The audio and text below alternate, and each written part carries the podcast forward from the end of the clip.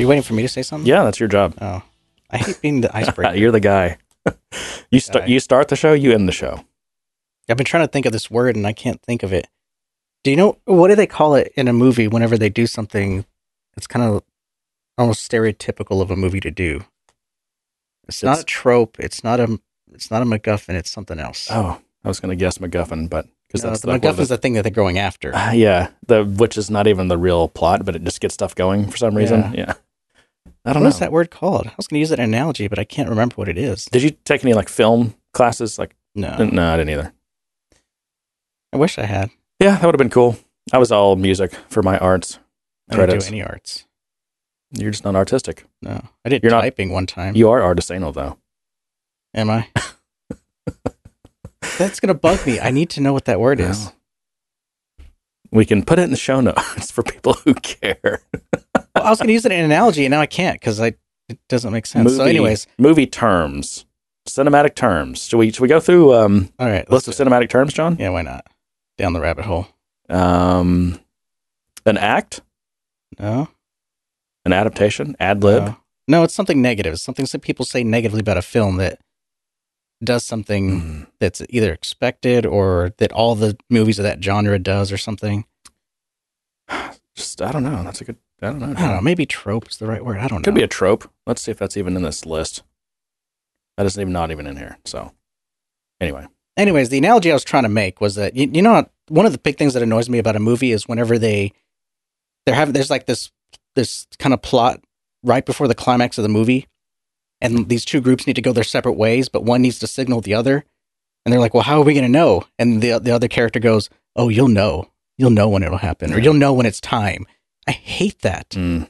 And then inevitably, because because the writers know it's it's a stupid thing, the event will happen, and the the other group will go, "Is that the signal? That must be the signal," and they'll go off and do whatever they need to do. It, it could not be the signal, but they're going to do it anyways. Yeah. That that's what bugs me. is Um, that is that lazy writing or just bad writing? I don't know, but it happens in a lot of movies. It's got to be one of the two, though, right? These groups split off, and Yeah. they want to maintain some mystery for the for for the audience. I guess is the reason they're doing it, but whatever. Um, and my whole point for that analogy is is, is I, I try to have fun with with the things I see because otherwise I'm going to go crazy and I'm going to go mad. So I'm working on this part of the application That's a where short trip, by the way. It is. Um, I thought I was going to have an easier time at adapting this previous connector interface that was developed for the because I've been working on this LMS integration, Mhm. and the design of it is that you should be able to plug in another the service provider pattern we talked Yeah, about, kind I'm of. not even going to get into patterns. I'm just saying that's that's But the yeah. idea, right? Okay. And I thought I was going to have an e- easier time because I thought for sure there's some data structures or some interface that I can use to kind of understand the way it's currently wired up so that I can rewire it up to this new interface. Um, I knew I was going to have to change a bunch of stuff, but I was unprepared for what I saw uh, because it looked like at some point they they had the initial um, design of that type of pattern, but it was deprecated. Okay. And in favor of it, they have one interface class with one interface method, and it's called perform method And then you just you tunnel a string You with like a oh, string oh, and a map. and some JSON. You put some JSON in there too. and what it returns is JSON. oh, God. And you have no control over what gets returned. So whatever package gets hooked up as the connected package could change that interface completely, and your code is hosed. So how do you test this? You don't. Yeah, you don't. You don't. Yeah. but it was it was just like one of those things where that's where I felt like I was I was trying to come up with some crazy funny way in my head of rationalizing it. I'm like, you know, it's like that it's like that thing they do in movies where this guy goes off over here and says, "You'll know whenever I I, I signal you." And well, what's the signal? Well, you'll know. Okay, so knowing what your inspiration was for that now, now I definitely say that's late. That was lazy writing, and this is that's lazy programming. That's like ins- instead of keeping the the design and the architecture of this thing sound and up to date with the changing and evolving, you know, requirements. I guess emergent requirements of the application, which always requires you to change things like this. Right. Um, instead of doing that work, you just get lazy and you stick one method in there that you can tunnel any kind of crap into Yep. um, which of course is actually going to make it harder, but people just don't seem to realize that. I don't I don't see how they didn't realize it. I didn't I don't see how they didn't get us down a certain path and go, this is bad. Because on the other side of it, guess what's there? A, a huge if statement that says if it's this. The- now you would think Now you would think, okay, well maybe they have an if statement. Maybe they were just like, you know, what, this is what we chose to do, and we have to live with it. And maybe they have an if statement that calls a method, and another if statement that calls a mm-hmm. method. No, what do they do?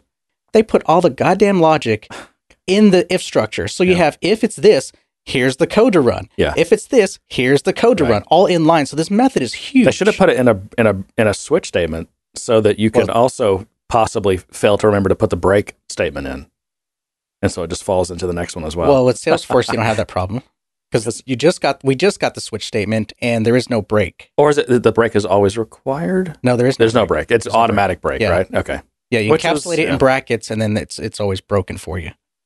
Uh, you know, I, I get the logic behind why, and I don't know where that break originally comes from, C or some whatever came before C. I, I don't know, but um, did C have switch? I'm pretty, sure it did. I know C did.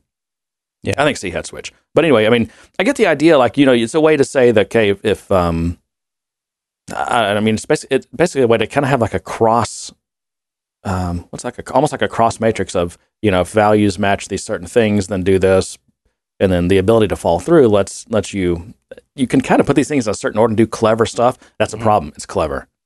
Yeah. And what does clever lead to? Clever Yeah. code leads to what, John? Bugs. Yep. And it- and most most uh, code analyzers will catch it and either flag Yes. it as a warning or flag it as a complete error. Yeah, I mean, Don't of course, nowadays, you know, first of all, your ID is probably going to tell you, hey, you're you're probably being a dummy here. But also, you know, I mean, any good, you know, build system, you're going to have a thing in there that catches, you know, likely bugs. Yeah. I'm sure that. Do you use that Apex PMD? No, I use something else. Okay, I, I was going to say I'm sure though you know those those types of things should should catch stuff like that. It's basically, basically just like it's a simple static analysis that, that shows you that you probably have that's probably a bug. I've tried to use PMD, but it didn't like my code, or it didn't like the code I'm working on. It, it has a problem with large code bases, I in my opinion. Maybe it just has a problem with bad code. I think it just it won't generate the report. It I had to like give uh, I think I, I even had a plugin for IntelliJ I think for PMD or something or some kind of command line interface, and it just did not like it very well. Yeah. And it just wasn't easy to navigate or churn through. It's just not fun. If your code is so bad that it crashes your static analyzer, you may be dot dot dot. Plus, there were a lot of just false, uh, false positives, false warnings, whatever Yeah. Mm-hmm. you want to call them. Um, I find the the inspection tools in Illuminate Cloud are are, are good enough for most of my day to day use, and then I do. There is another product that I'm using that I'm still working through and evaluating, and I want to do like a full review of, but I don't want it Hmm. to sound like an advertisement. But it is another product that I'm using that does static an- analysis, and I think it's really good. Um, it's they're still work the it's a new tool, and so they're still working on certain features of it, and I've come across some things and had some conversations with them about it. But um, it's it's turning out to be a pretty good tool. I kind of like the concept of it, in all honesty. But that's a story for another time. Yep. Um, but yeah, that's where I was at, trying to. Well, that's where I'm at today is trying to create these interfaces and basically switch out all those old interactions with with the new API. One thing that I came across, and I wanted to get your advice on this, is um, I have a, a class that does nothing but instantiate the the other side of it. So there's some config involved and some custom metadata settings that tell it what class to instantiate. Mm, Okay, that's your that's like reflective type stuff. It's as close as you can get to Okay. it. But you basically tell it the namespace and the class name to generate, and whenever that secondary extension package gets installed, it should create the record that says here's here's my a- my side of the interface for Mhm. you to instantiate. Okay, Um, the all the interface because eh, this is kind of built with the idea that all of the interfaces are going to be external, meaning they're going to need to connect to some kind of API. So there is a method called connect, but it's just a method. It doesn't really do anything. If you had something that was local or native, you could still call connect and have it do whatever initialization it had to do. It just Mhm. connect was the right word for me. okay, But I noticed I was calling connect everywhere. Every time I needed to get an instance of it, I was calling connect, and, they, and then I got to the point where I was like, should I do that? Should I just whenever I call and get the instance of the class, should I just automatically call connect? Mhm. That's what I ended up doing, but I kind of Yeah. feel I kind of feel bad about that. Like, should I put a boolean that says auto connect in the connect interface, or should I not, or just let it do it? It's And just, what is does connect mean something fairly concrete here, or is it just an abstract concept? I mean, is it literally like setting up some connection, like it's doing a handshake and getting a you know reaching out and you know it potentially could, okay but in this instance, the API is basically I need to provide it a an API key or a token, Mhm. And that's the gist of authenticating. So it, it basically just in, ensures that it can instantiate the class and then it goes off and does a connection. But I was trying to think of scenarios where I might want to instantiate the the API class itself hmm if, and do something before I actually called connect, but I couldn't come up Oh. with a scenario. Hmm. And then I felt like, well, I'm now I'm stuck in this world where I'm I'm trying to solve for something in the future. so I erred on the side of solving the redundancy problem, where I had this connect method called over and over and over, and it was just getting redundant. And I was like, you know what, I'm just going to call it in that method, and then it- when it instantiates it, which is a generic method, it, Yeah. all it knows is it gets from the database the namespace in the class, and then it knows because it's going to be instantiating a, an interface that it can call this connect method. Yeah. I mean, I, I guess the one thing I would ask is, does the so the client of this thing that you're loading in and calling, Mhm. which is like your main your main application is the Mhm. client of it. I mean, does do you want it to have to worry about having to tell the thing when it should connect, when it should authenticate, or should that totally be abstracted away? And should the this this plugin thing you have, the service provider, should it does it have what everything it needs to know, or yeah, to to know when to actually authenticate? If if it even does authenticate, I mean, maybe it's a local thing, and it's Mhm. I mean, because that's if it if this could potentially if if the concept is is this just some service that plugs in a, pl- a plugin is a plugin essentially, Right. right. You know, I mean, is it universal that all these plugins will have to have some authenticate method that needs to be controlled by the client? I mean, if not, then let that be controlled by the plugin, and and let it not be a concept that the client has to even worry about. Yeah, the client doesn't worry about how to authenticate. It just knows to it just knows to call. What what I did is I just to solve the redundancy is when I instantiate the object, I just tell it to call connect. Right, right. And then Yeah. whatever interface that it that it created or instance of that class that it created should know how to connect. And Okay. that, so that part's abstracted. So connect is almost just like uh, you you could have called that method like start, really. Just whatever start means to that plugin. right. It's that's its that's its you know yeah, and that's that's kind of what I got to. This. That's its I was like- public it void became like a right? naming thing. I was like, well, I mean, I could call it instantiate or I could call it something Yeah. else, but I was like, just connect. but that that's that's that's its public void void main. Yeah. Yeah, exactly. Okay. Yeah. You could- yeah. Start, connect, whatever. Main. Yeah. I mean, I guess if it actually became an issue, I could create another class that that then calls that class to instantiate it, and then the first the new class actually calls the connect to further abstract that. But um, I don't know. It, it that's just what I landed on. It just was one of those things that, believe it or not, I sat there for an hour trying to figure out how I wanted to do that. Um, I'm exaggerating a little bit, but you know, it's just one of those things where you're just like, what I need to make the right decision here. I want to make the right decision here. I want to make the right forward looking Yeah. decision here as best I can. But those are the kind of things that chip away at my productivity sometimes. I'm just like, oh, Mhm. I'm Sometimes stuck. you have to What make a decision and, and move forward because, ah, I mean, the, some of those decisions, I mean, you, yeah, you just have to do the best you can, move forward, and then hopefully, like on the the other side of whatever this API these things implement. I mean, if they're all under your control, then it's if you need to change that API, it's not that big of a deal, you know, Yeah. especially in up until the point you actually release software to the world. That can make get harder, um, especially if you you know updating it requires you know a client to like update multiple packages and, and and you know at the same time so that you don't get incompatible versions or whatever.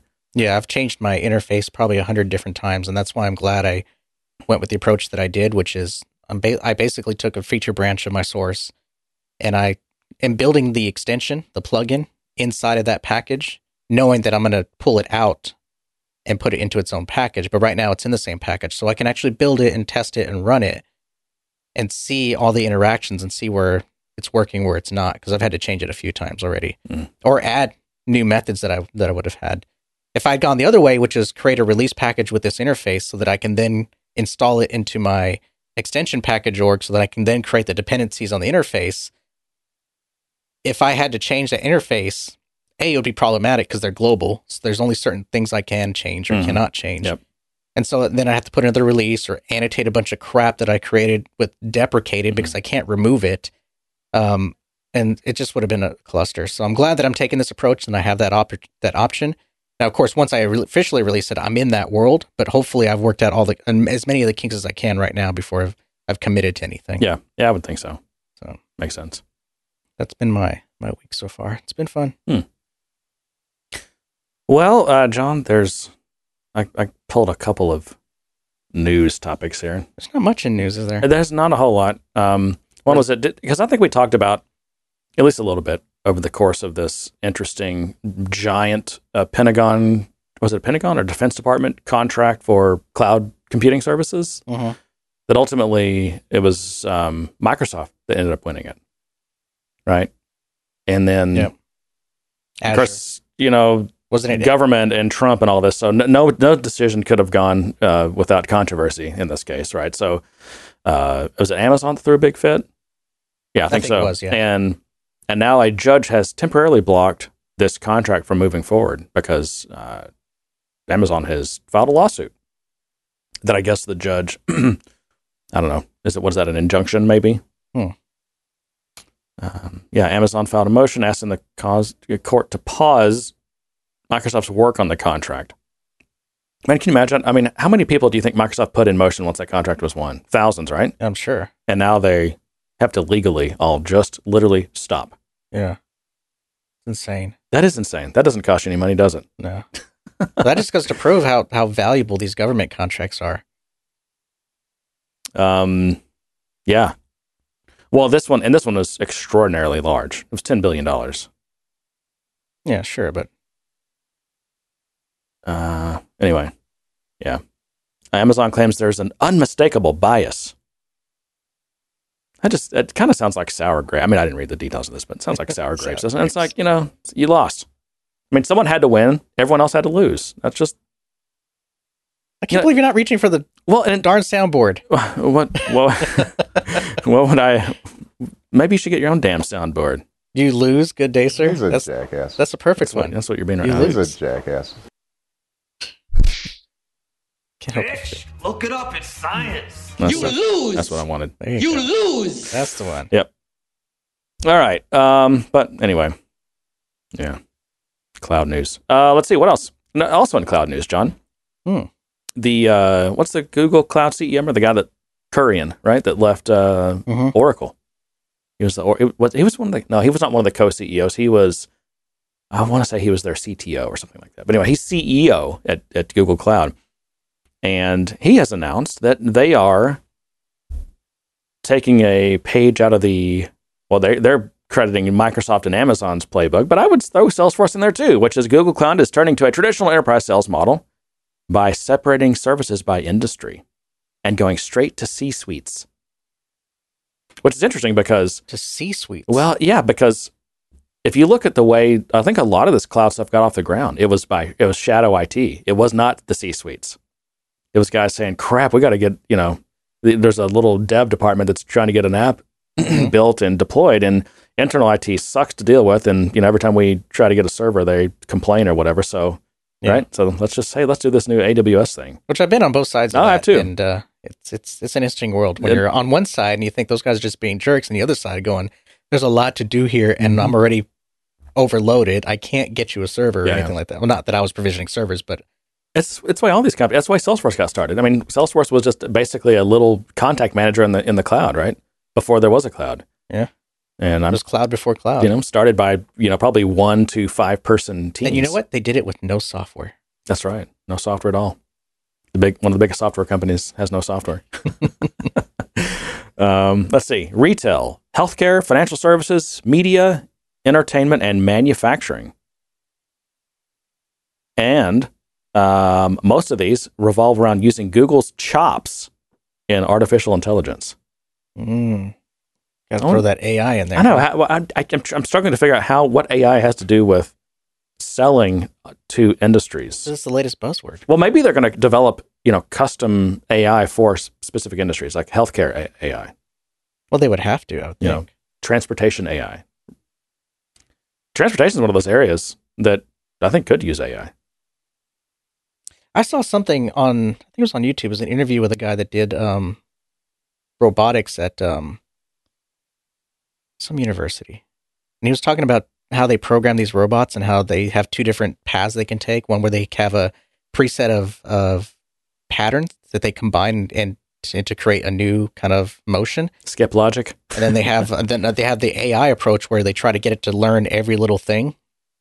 You know, basically how to wiggle your toe and then how to you know wiggle your foot and then how to turn that into walking motions. And he says it's still far more effective to take these predefined behaviors and and program it with that than it is to have the AI create all these behaviors. So Yeah. I mean, I don't know. there's obviously a, a desperate, desperate or over enthusiastic need to, or there's an over enthusiastic desire, a zealous desire to have AI solve all these things when a lot of times AI is not the right solution to the problem.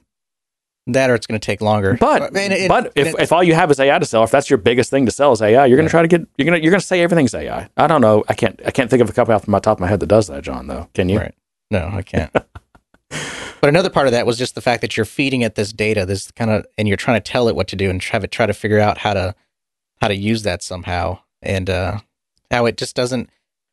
It just takes either takes longer to get the same result, or the result is is so skewed to one to one way that that it fails more. Well, and this is um, I'm about to display the extent of my AI knowledge, but this could be the difference between uh, like reinforcement learning and supervised learning.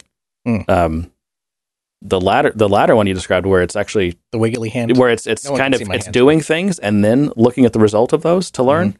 That's um, that's reinforcement learning. It's apparently much more complex. I don't know which one falls into what. Left hand or the right hand.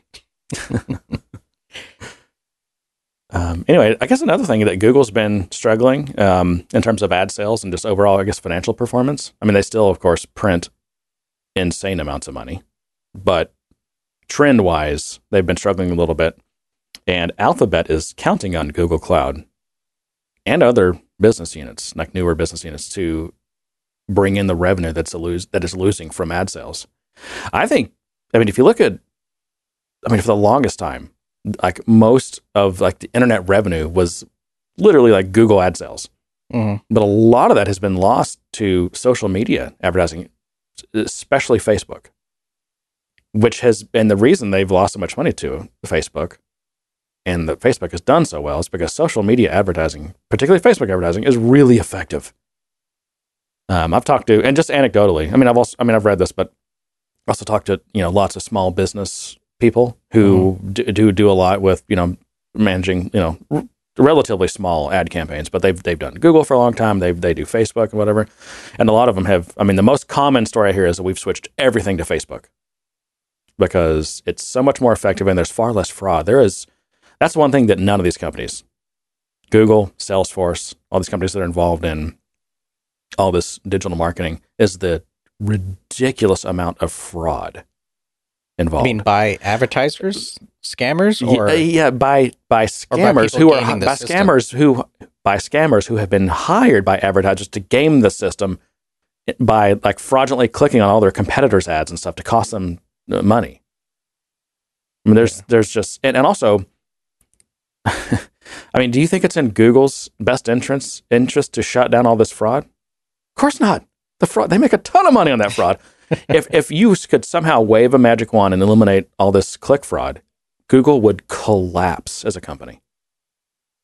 I don't know about that. I think It's- I think some- the sh- in the a lot of people, term, a lot of people. That's I'm just I'm just relaying like what people who know a lot more about this have told me. What and that's people's.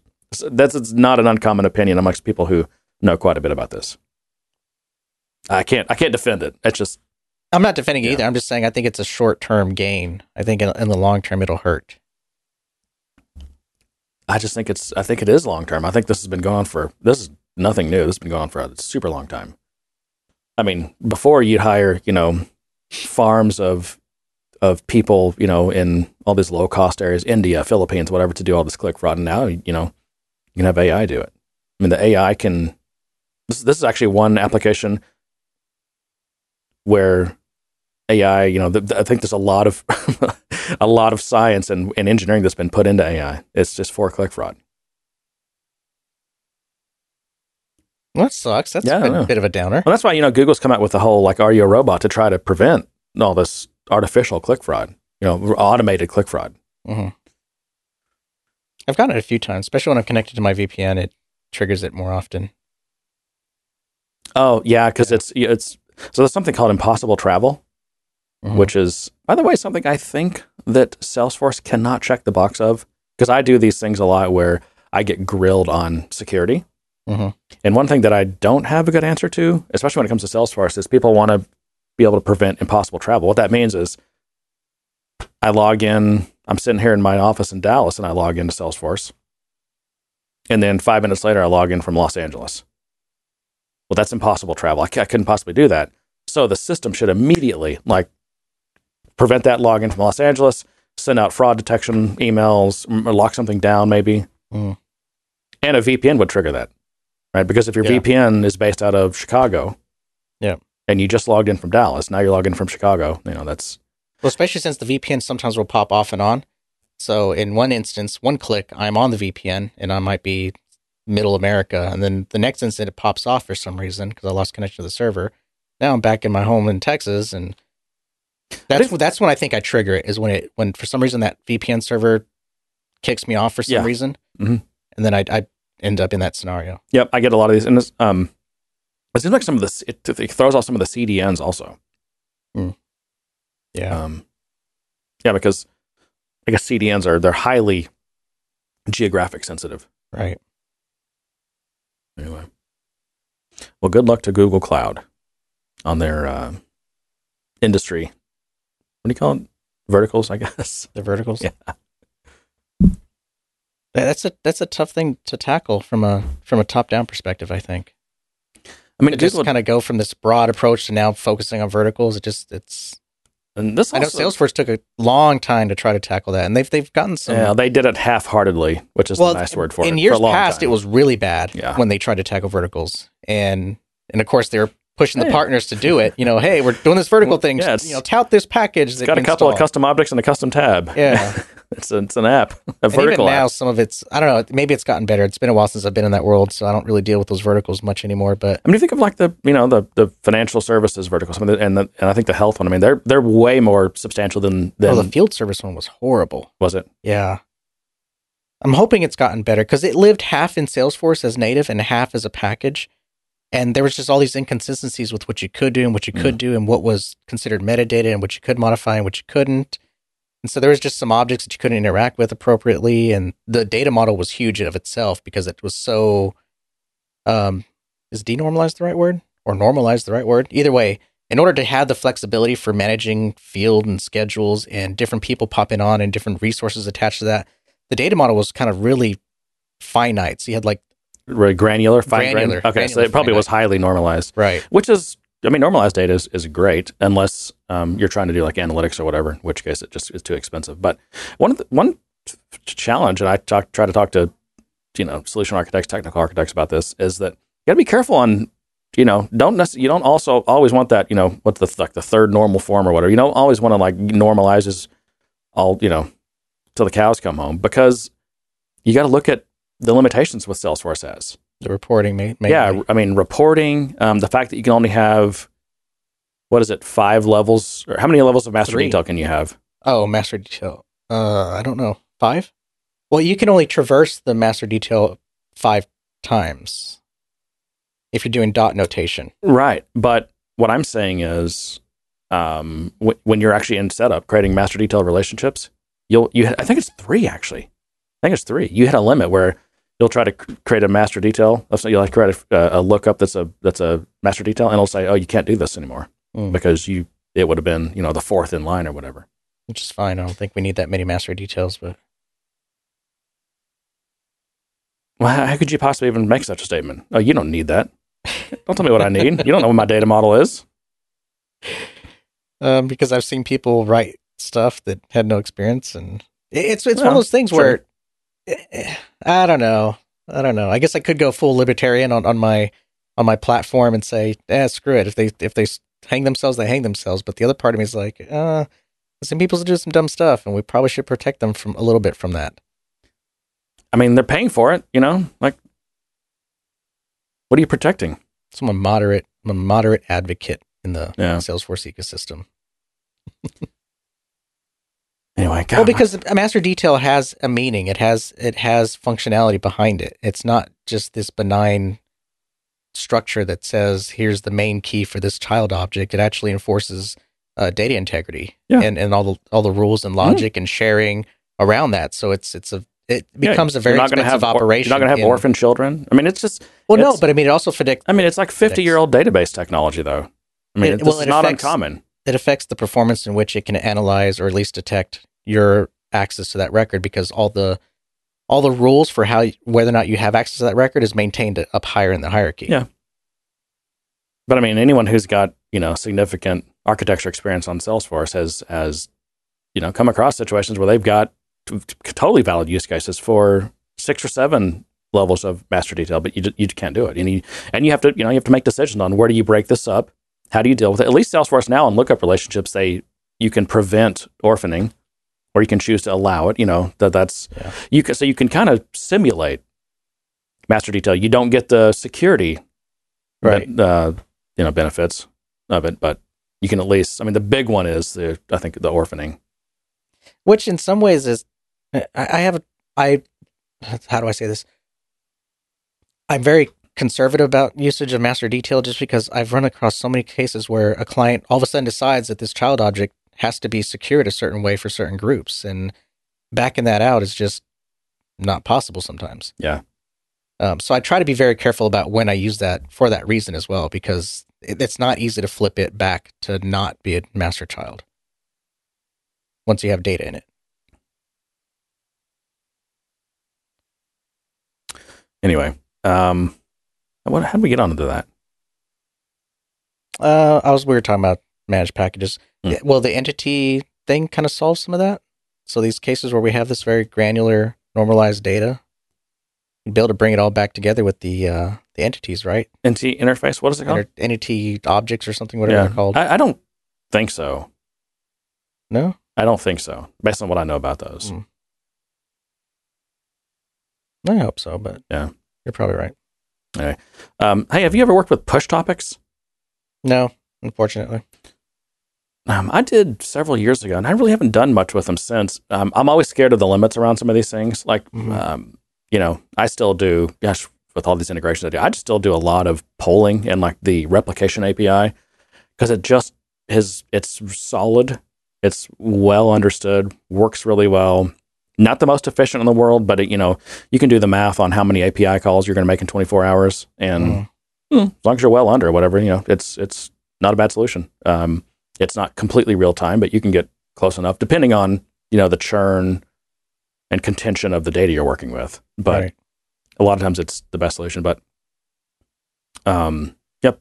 And I've really, you know, what got me thinking about them more was, you know, the fact that when they came out with change data capture, which also seems great. So change data capture is, you know, you just tell it like what objects and I guess in fields you're interested in, and when they change, you get a notification of, hey, uh, this, you know, account with this ID just changed, and the, someone changed the name field from this to this. Well, that's that's pretty cool, pretty cool, right? yeah. You get the old data and the new data, and you know, so I thought I immediately was like really excited about that because all these integrations I have to do, and um, but the problem most often with it is just that it, you know, I think you only get like five objects out of the box for free, five objects free, something like that, Mm.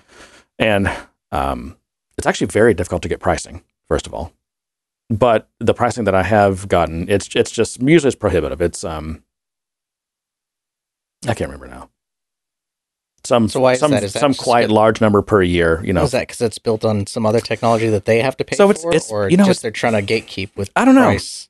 I don't. I think they're they might be trying to you know gatekeep. They don't really don't want people to using it that much Mhm. um, until they probably it could be a lot of times Salesforce. It's not that they are uncomfortable with the quality of their technology, although although there's just an a totally pragmatic aspect to it. Like, hey, it's a relatively new thing.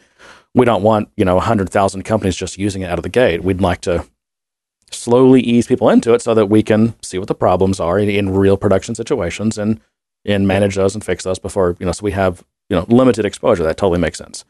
Um, I think the bigger as the bigger I guess driver behind kind of a slow rollout like that is having real data on what usage patterns are going to look like. Mm. Um, just planning for a load right on the system. So that could be a part of it. Uh, you know, I mean, what if you just released it with really no limits, and then you know, I don't know, some one of these integration platforms, whatever, just makes it easy to like send a billion messages every hour or whatever. You know, it's like you're kind of screwed. But anyway, so Someone yeah, does a select all. I still haven't done CDC in, in real production yet. Um, mainly because yeah, this you know it's just something. It's a it's a conversation I don't want to always have to have. Like, oh, you know, can we can we can you spend another twenty grand a year or what? I forget what the number is. Maybe it's five grand. Maybe it's twenty grand. I don't know. Um, I think it's more than five though.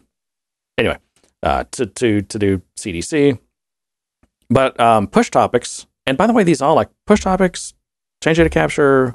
What's the what's the platform events? What else? There's a, there's all these things that Streaming. They're, they, Yeah, all they- sit they on all- that- they all sit on that same so backbone, you- right? Yeah, it, it seems like it, and they certainly are. They're all the way that you deal with it from a from a like messaging perspective. Receiving these events is is through the essentially the same API as the streaming API. It's all a what a Comet CometD. Well, I guess I should say that's one way to access it. You can also deal with these a lot of these things via triggers, Hmm. which I haven't done. But um, I'm working on a project right now where I, I was like, let me look at push topics again. Because push topics have been around forever, so I trust them. The, the other problem with CDC is I've I've already I've heard too many stories about people losing data, losing events, Hmm. and so I just don't trust it yet. Push topics have been around for much longer, though. I mean, I, I think I used push topics literally like five years ago, maybe more. So I know, they've been around for a long time. They use that same streaming API, so it's you know the kind of the long polling Mhm. concept works well over the web, and you get I think it's fifty by default, fifty push topics. And I don't know. I think I think if you need more, it's one of those things like it's not it's not a product you pay for. It's just kind of have to you just I think if you ask, maybe you can get more. If you have a you know they'll probably say, well, what's your use case? Right. um, you probably get more. But for a lot of things I do, 50 is probably enough. And and what and the way it works is you define so a push topic is basically just it I think it only works on, you know, standard and custom objects. Only certain standard objects, but like it's most the ones that you'd want. So, you know, account, contact, opportunity. right. Um, I think task is on there. Event is not, I think, which is interesting. So there's there's there's standard objects that it doesn't cover for whatever reason. I don't know why. But it's basically just to get a notification that, you know, a create, an update, or a delete or something else. Is there another one? I can't remember. But yeah, you can basically get notification where something was created that matches you, your filter, something was updated, or something was deleted. The deleted is great because that's that's one use case that sometimes is hard, you know, or you have to have, you know, you have to do a, the what's it, the query, like a query all. What is it? Um, Query more. no, no, no. There's a the, the, the APIs. I think is query all, but within a SOQL, I think you, there's a there's also a a clause you can put in a SOQL statement that gets you deleted records also. All and, rows. and then all rows. Is that what it is? Yeah. And then so then you have to check the is deleted column. Mhm. Is it a column Right. or field, whatever, Yeah. in Salesforce terms, to know whether it's something that was it's been deleted or not. Well, it could be archived or deleted. Oh, there's an is archived. Yeah. Okay. Um, but no, in this case, I mean, so you you um you define like let's say I want to just I want to I'm gonna, I need to keep accounts in sync with my m- my Postgres database. So you could define a push topic and you give it a query. So well, first of all, you pick which object. So in this case, account. You give it a query, and so maybe it's like you know select you know ID name whatever fields you want because those are what's whatever fields you put in that SQL query are tho- it's only those fields that are going to be in the event that gets pushed to you. So if you you know if you wanted any additional fields or like a related objects or whatever, you'd have to turn around and then once you got the event about that account change, then you'd have to turn around and query into Salesforce. So it's it's best to if you can to specify all the fields you're going to need in that query, right? Yeah, but Okay. within reason. I mean, Sure. I mean, yeah. I mean, it's it's just going to increase the data size unnecessarily if there's stuff you don't need. But and then you can put a where clause on it too. So if you're only interested in a subset, like maybe it's maybe you only care about accounts in Texas, so you can say where you know mailing state or what is it, billing state, whatever it is, equals Texas, and you're only going to get notifications of changes um, or events around accounts that match that that where clause. Um, so send, and since you get 50, I think it's 50 push topics per org you know, you could monitor up to 50 different objects, which for me is usually more than enough. I mean, sometimes I'll get up into the, you know, we're doing 20, 30. mhm. but there's no queue involved, right? It just you catch it or you don't. No, there is a queue. So you can, um, it, it, it, you know, along with the streaming API, I think, when did they change that? I feel like it was in the late 20s version. Mm-hmm. Um, they added the, um, like, you know, there's that replay ID Okay. And so you can either pass it negative one, which is any events after I've started listening, and there's negative two, which is any events since I started, but also any other events that have happened in the past 24 hours. So it's like almost like a catch up thing. Okay. Because I think it keeps, yeah. yeah. Um, so that's pretty useful. There's still some things that I mean, I, s- I- what what'll be interesting to see for me so is that going down this route is is are the topics going to be enough, or will I also have to have uh, like integration routes that support just straight out like you know kind of replication type queries? So just you know you query where your you know last modified date or system mod stamp is greater than a certain time. The you know the old school polling way. Yeah, I Um, think you might want some either some kind of like hourly or at least you know with some time, or a- like a half day or you know every Yeah. twenty hours or twelve hours or whatever. Well, to- my concern is like, what if you know, like for some reason the integration's down for a few days? I can't catch up that much with a with a push topic. no, but if you have that secondary operation, Right. that it could. So now it's like I've got to now I've got to do it both ways. Well, from what I understand of, and I'm not sure if they've changed it since then, but Heroku's replication to to Postgres with that um, Salesforce Connect to to Heroku, that's what it did. It used the streaming API to replicate, but it also had. I don't know if it was nightly or it, it had a batch job that would go through and just say, okay, last modified, grab me everything so I can, you know, catch up Yeah, or at least look for anything that's potentially missed Yeah. in the replication. So, you know that's the fun part about integration. Like there's nothing perfect. I mean, there's Right. just there's there's so many different ways things can go wrong, and you you know you might have a couple of different methods to try to catch most things, but But those catch up routines are, are kind of nice because even when I write an integration, um, I'm always conscious of the first load. I have to I have to backfill everything, that's true. and so I end up having some kind of routine in there that goes out and grabs what I want and pushes it over using the same um, transformation layers just to make sure everything gets gets in correctly. So I mean, it, it ends up it ends up in your code anyways. Yeah. And and that works for me on some integrations. Other integrations, which are re- like more complex, it's not just a straight sync. It's like you know, there's when something, you know, when some record's created or some opportunity hits a certain stage, like there's this whole flow, like a whole you know complex integration route of stuff that happens. I Mhm. can't use that to do like the initial sync of data of the two Yeah, of the two true. systems. Yeah. So, al- Just although a lot, better code. it's not it's not that the code's bad. It's just that you know you have complex integration requirements and Yeah. and they're not it's just not suitable for that simple initial sync process but yeah so far um, i'm just i'm still kind of in i'm still building this integration but the, you know i mean it seems to work great i mean i mean the benef- benefits are you know you don't have to worry about api limits um, the push topic limits are the streaming limits in general are, are at least for my use cases are plenty high it's like you know f- there's so much more headroom than will ever be needed uh, and the other big uh, benefit is it's it's pretty much real time, unless something's going wrong with Salesforce, which does happen occasionally. But um, in general, it's real time. Whereas, you know, the polling thing, like you know, maybe you're polling every five minutes or every every minute or every hour or whatever. So there's always that delay. And uh, you know, if you've got a bidirectional integration, that's that's when you've got to really try to limit that window of contention. Yeah. Because if someone updates something on one system, now the clock's ticking. What if someone updates that same record in the other system before it has a chance to push over the change? You know, so that's when you get into like you can try to do some kind of optimistic locking scenario or or or, or conflict detection.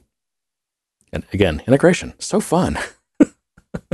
Or you just pick a system of record and it, it overwrites. Ah, that's and sometimes people can't. You know, it's like, well, they're both systems of record. Well, okay, that's- can't you can't have Yeah, that. Sorry.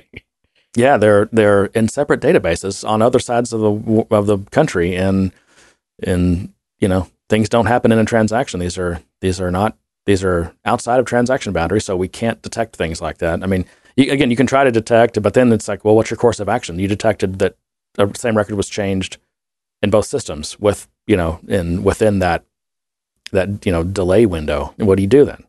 Yeah. Send it, you just email someone, or do you do you try to save both records to the log file or something? Like, what do you do? I mean, do you, maybe you do determine that one system is more has a higher priority than, but you still ha- you still have a chance of losing data. I mean, you're going to lose something that someone changed on one of those systems. Yeah. But yeah, Someone has to make the decision. Yep.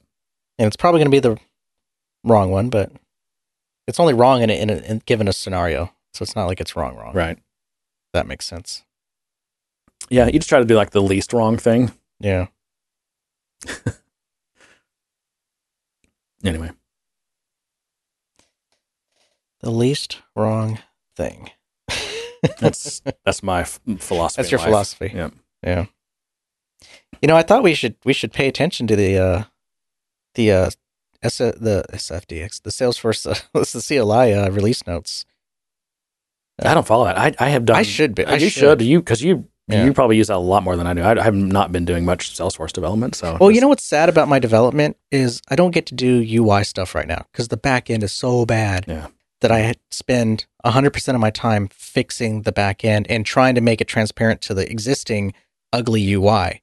Mm. Um, and even by back end, I mean the back end JavaScript controllers as well. I've been modifying those, but I'm trying to keep the UI as as as it is, even though I really want to rewrite the whole thing and make it look different. But there's there's a lot that has to be coordinated for me to do that there's all the existing training of users and all that kind of stuff. So me just deciding I want to change a, which is kind of one of those things about application development that um, you have to be conscious of is that you can't just go around changing a bunch of interfaces because you think it's going to look better this way because you, you're impacting people who've already been trained on How to do it one way. Yeah, I mean, you may think it's ugly, but they may think it's fine, and that's how they know how to use it. Right. And you could you could create a new interface that you think is so much better, and you're just going to piss them off. They don't care. Not better to them. They don't think it's prettier or better. Like you, you move their cheese. Exactly. You better have a damn good reason. And sometimes it does turn out better though. Like the new launcher. I love the new launcher. It's so much nicer. Is now is that one in production yet, or is it still? 20, yeah. it is. Okay, yeah, Yeah. because I've. I still- it is. I mean, is is there a hotkey for the launcher? Because I, I haven't figured it out yet. So I'm always having question. to click on that icon. But I do like it better because it's there's less be a hotkey for intrusive. It's faster because it doesn't have to load that big modal window with big icons, and it's it's just so much nicer. Yeah, I mean that that giant. What they call that thing? It's just the app launcher. That's just. It's still there. You can click on the view more, Yeah. view all, but at least it's secondary. it just seemed so overbearing, didn't it? Yeah. But I mean, that's a perfect example of how whenever they first designed Salesforce, you know, they used to have, instead of the tabs, they moved to that kind of sidebar. And that caused so many issues. They got rid of the sidebar and everything's back to being tabs at the top. Now you have the launcher and, you know, that, that obviously got changed to be a little bit more minimal. It's almost like um, like getting close to like a spotlight type of thing. You know, We just and now that they're full force on single page application, it looks like single page applications are, are now considered uh, bad ideas and legacy. So we'll see what, what the world transitions to after that. let's see. I'm I'm on the keyboard shortcuts for Lightning experience. Um, you can okay escape to close a window. You edit a record. Save. Command S. Show shortcut menu. That's not it. I don't. You know what? I, I don't think there's a shortcut Hmm. to, which is weird. Because how do It's you? weird. How is it Salesforce accessible if you? Well, you could tab to it. Oh God. I wonder. Have you tried to tap to it? I think I have. Okay. Yeah, it's, there's a there is a an idea for this. It has 150 points. That's not very many, is it? No, we need to So bump that up. Keyboard shortcut for App Launcher and Lightning Experience. Yeah, we need to bump that up. Well, I will add that to the show notes, and we can all bump it up. There you go. But all that's to say is that I is to justify my saying uh, I haven't done hardly anything except for like one Lightning Web component that didn't work out very well. Uh, as simple as it was, for some reason I couldn't get that SVG to the to display. But anyways, um, in this latest version of the CLI, the 48.2.0, which came out today. In fact, I think it came out at like at one o'clock. So I saw someone post it on our Slack. But I had actually updated earlier today because I was trying to solve an issue, and I'll, I'll tell you about that issue in a bit. But um, so this one apparently, I, I haven't signed on on a testing framework for JavaScript yet.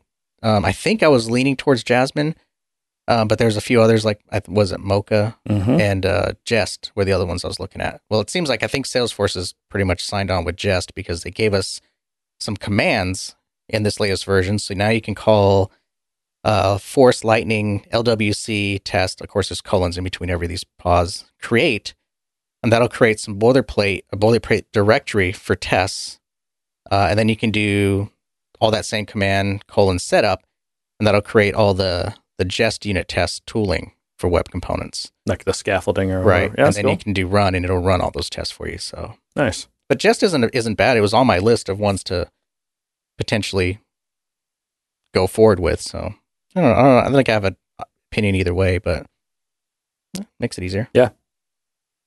And that's part of the new version. Yeah, forty-eight point two. So if you update today, you'll have those new commands. Does it seem to you that the term Salesforce DX has pretty much been pigeonholed to mean the CLI? I guess someone said, "Hey, you use an SFDX." What, what do you mean? I use. I feel like everyone uses that to mean the CLI when Well, because that, that's what you type. You don't type sfdx-cli. You type in sfdx. one that gets to was SFDX a good name for the CLI I hate typing sfdx. I hate it with a passion. Well, at least it's all on three fingers. and I hate typing force. All left fingers. Force is so redundant. Well, I mean, also- I get it. That's an it's easy so redundant. and, and it is it is so that I actually think there's I mean I mean overall I, I do like that That's that CLI tool I mean ob- obviously it brings a lot of functionality that, that is needed and useful. But the the UI of of the um of the CLI is that, if that makes any sense is not great. It's too wordy. I don't like I have to do colons all that. Colons are kind of awkward to type. Yeah, I have to move my hand off. Hmm. yeah why is why is force required? It's it's always got to be there. And i and i know that they built this on that that command line framework Mhm. and so it probably requires like the first thing you pass it to be like some kind of context you got to pass force but i feel like if i'm typing sfdx then you know whatever that kicks off could just fill in the force for me so Well, I think it was more that. of kind of a namespacing type situation. I know, but it's- but it's like, always- would be force. is it commands. never not force But I think they were thinking that they might have another set of commands that wouldn't be Maybe so. force. Yeah. But it just didn't work out that way. Yeah. Everything ended up being under the force umbrella. But yeah, I mean, it's, it's it's an interesting. I don't know that I've other than Heroku. I don't know any of. I mean, I use a lot of terminal utilities and stuff. I mean, I'm a kind of a terminal kind of guy, right? I'm, I'm ever since I mean, I started out, guy. you know, ever since I started out on, on DOS, you know, but uh, Unix and and OS 10 or Mac OS, whatever it's called now. I'm I'm very ter- there's just so many things that uh, are so much better in a terminal versus some like a UI. But you know, out of all of these tools, command line tools, um, the Salesforce is the only one that I know that does these really wordy. I mean, they're like sentences. Whereas other tools would just have, you know, Git or think of anything or any of the, you know, Yeah. traditional Unix things or whatever. Not, none of them are like that. None of them are that damn wordy. It's like you have to type a, a quite long sentence. Instead of things being separated by spaces, they're separated by colons. It's like, "Mm, that's awkward. I mean, I know I'm I'm picking nits here. I, I acknowledge that. Yeah. it, it it is wordy to me. Um, for someone who doesn't do a lot of command line, even for me, it, it seems like it's the wordiest I've ever seen. And for some reason, I don't know what it is about the word force. It's very easy to mistype. I've gotten used to typing force. Force is not hard. It's just I kind of typing fork half the time, like the E doesn't come through. I don't know why. yeah. but I would rather have the. I mean, it, yeah. Especially some of the git like commands, like you know, pulling source or pushing source or you know, getting the status. It just it just Yeah, seems what if like it was Git, you know, repo colon code colon pull? It's like, Yeah. why would you? Why? Yeah. Yeah. And that's that's the problem because I'm uh, constantly it's constantly thrown in my face how wordy it is. That's what it is. Yeah. Because you know I'll be in the terminal and I'll be like, okay, let me push my source up to to my repo and and then I'm like, well, let me check my because I'm always checking because sometimes for some reason I'll find out that some save command because I had an error with one file one file dropped off the the change so it didn't get pushed up. So I'm always like, okay, well let's force status checking to make sure everything got pushed up before I do my. Well, I don't really have to, but that's just the routine I do. But then, so I'm always doing force source status, and then git push. Mhm. You know, so I'm, I'm constantly reminded of the the differences. I think this this uh, command line framework that they used, I think it really encourages you to think. Um, Uh, it really encourages you to over design your your commands and like the namespaces they live in, and it encourages you to have this nested hierarchy of name of of of namespaces. Like a command might live under like to just to run one command, you might have to do like some word colon another word colon another word colon then your command. It's like couldn't you have just put made the command the top level thing? Like Well, it's almost like it's it's built on these modules, and each module ends up being an, an entry in the colon. Yeah. And when you kit it all together, that Ooh, becomes the an command. entry in the colon. That's a good title. an entry in the colon. well, I mean, because like, uh, so some of the wordy commands are, are like upsert. I mean, uh, there's really no other combination. I mean, you could do force upsert Yeah. and be done, but no, it's force data bulk upsert. Yeah. And also, um, or the worst, um, permission set assignment. Force user perm set assign dash n dash your permission set name. yeah, yeah. Also, what about this? What about the fact that Git has taught everyone, and some some other tools too, but especially Git because Git's so universal. Um, that force is a thing that you use very rarely Oh, yeah. and judiciously. Yeah. Whereas with SFDX, it teaches you that everything is force, right? That's true. I didn't make that connection, but yeah. You know, if someone if someone who wasn't necessarily steeped in the Salesforce world, but they they were you know like someone who's a, a you know kind of a power user, knows terminal stuff, they saw you doing some force thing all the time. They'd be like, "Why are you forcing all that, man? That's dangerous. What are you doing?" Is that your phone? Yeah. Oh. Do you need to go? Do we need to wrap it up, John? And a little bit. I know what it's about. No. I don't want to have that, That conversation right now. Well, I only have a final involves thing. my future. I guess, um, which is Uh, because I know you've done some work with Einstein Analytics, but I got to have a question for you, John. This is an Ask John, okay. and I guess is you know if someone asked you this, a client or whatever, what, well, I'm curious what your answer would be. Is Einstein Analytics a data warehouse? No, No. Okay. Can you explain why it's not? because it's not meant to be. Really? It's meant to analyze data and pull data from different sources for the purpose of analysis, but it's not meant to be. but it doesn't pull. It really pulls data from. You got to get you got to get your data into Einstein Analytics. You do, but that doesn't mean it's a data warehouse. Well, what is it going into though? It's probably going. Well, and, who and- knows? And, what's the thing called that when you want to pull, like, let's forget Salesforce and Einstein, but you get you got a typical medium, large size company. You got all kinds of different systems, databases, and what's what's the what's it called when you when you're regularly you know extracting data from all those different systems and you're loading them into like your you know your SQL Server or whatever it is, your central like so that you can do reports and analysis against all those different systems, but it's all uh, you brought you brought it all into one database so you can do that. what your is that one database data. usually called? it's your master data. No, no, it's not. It's your master data warehouse. Thank you. It's a data warehouse.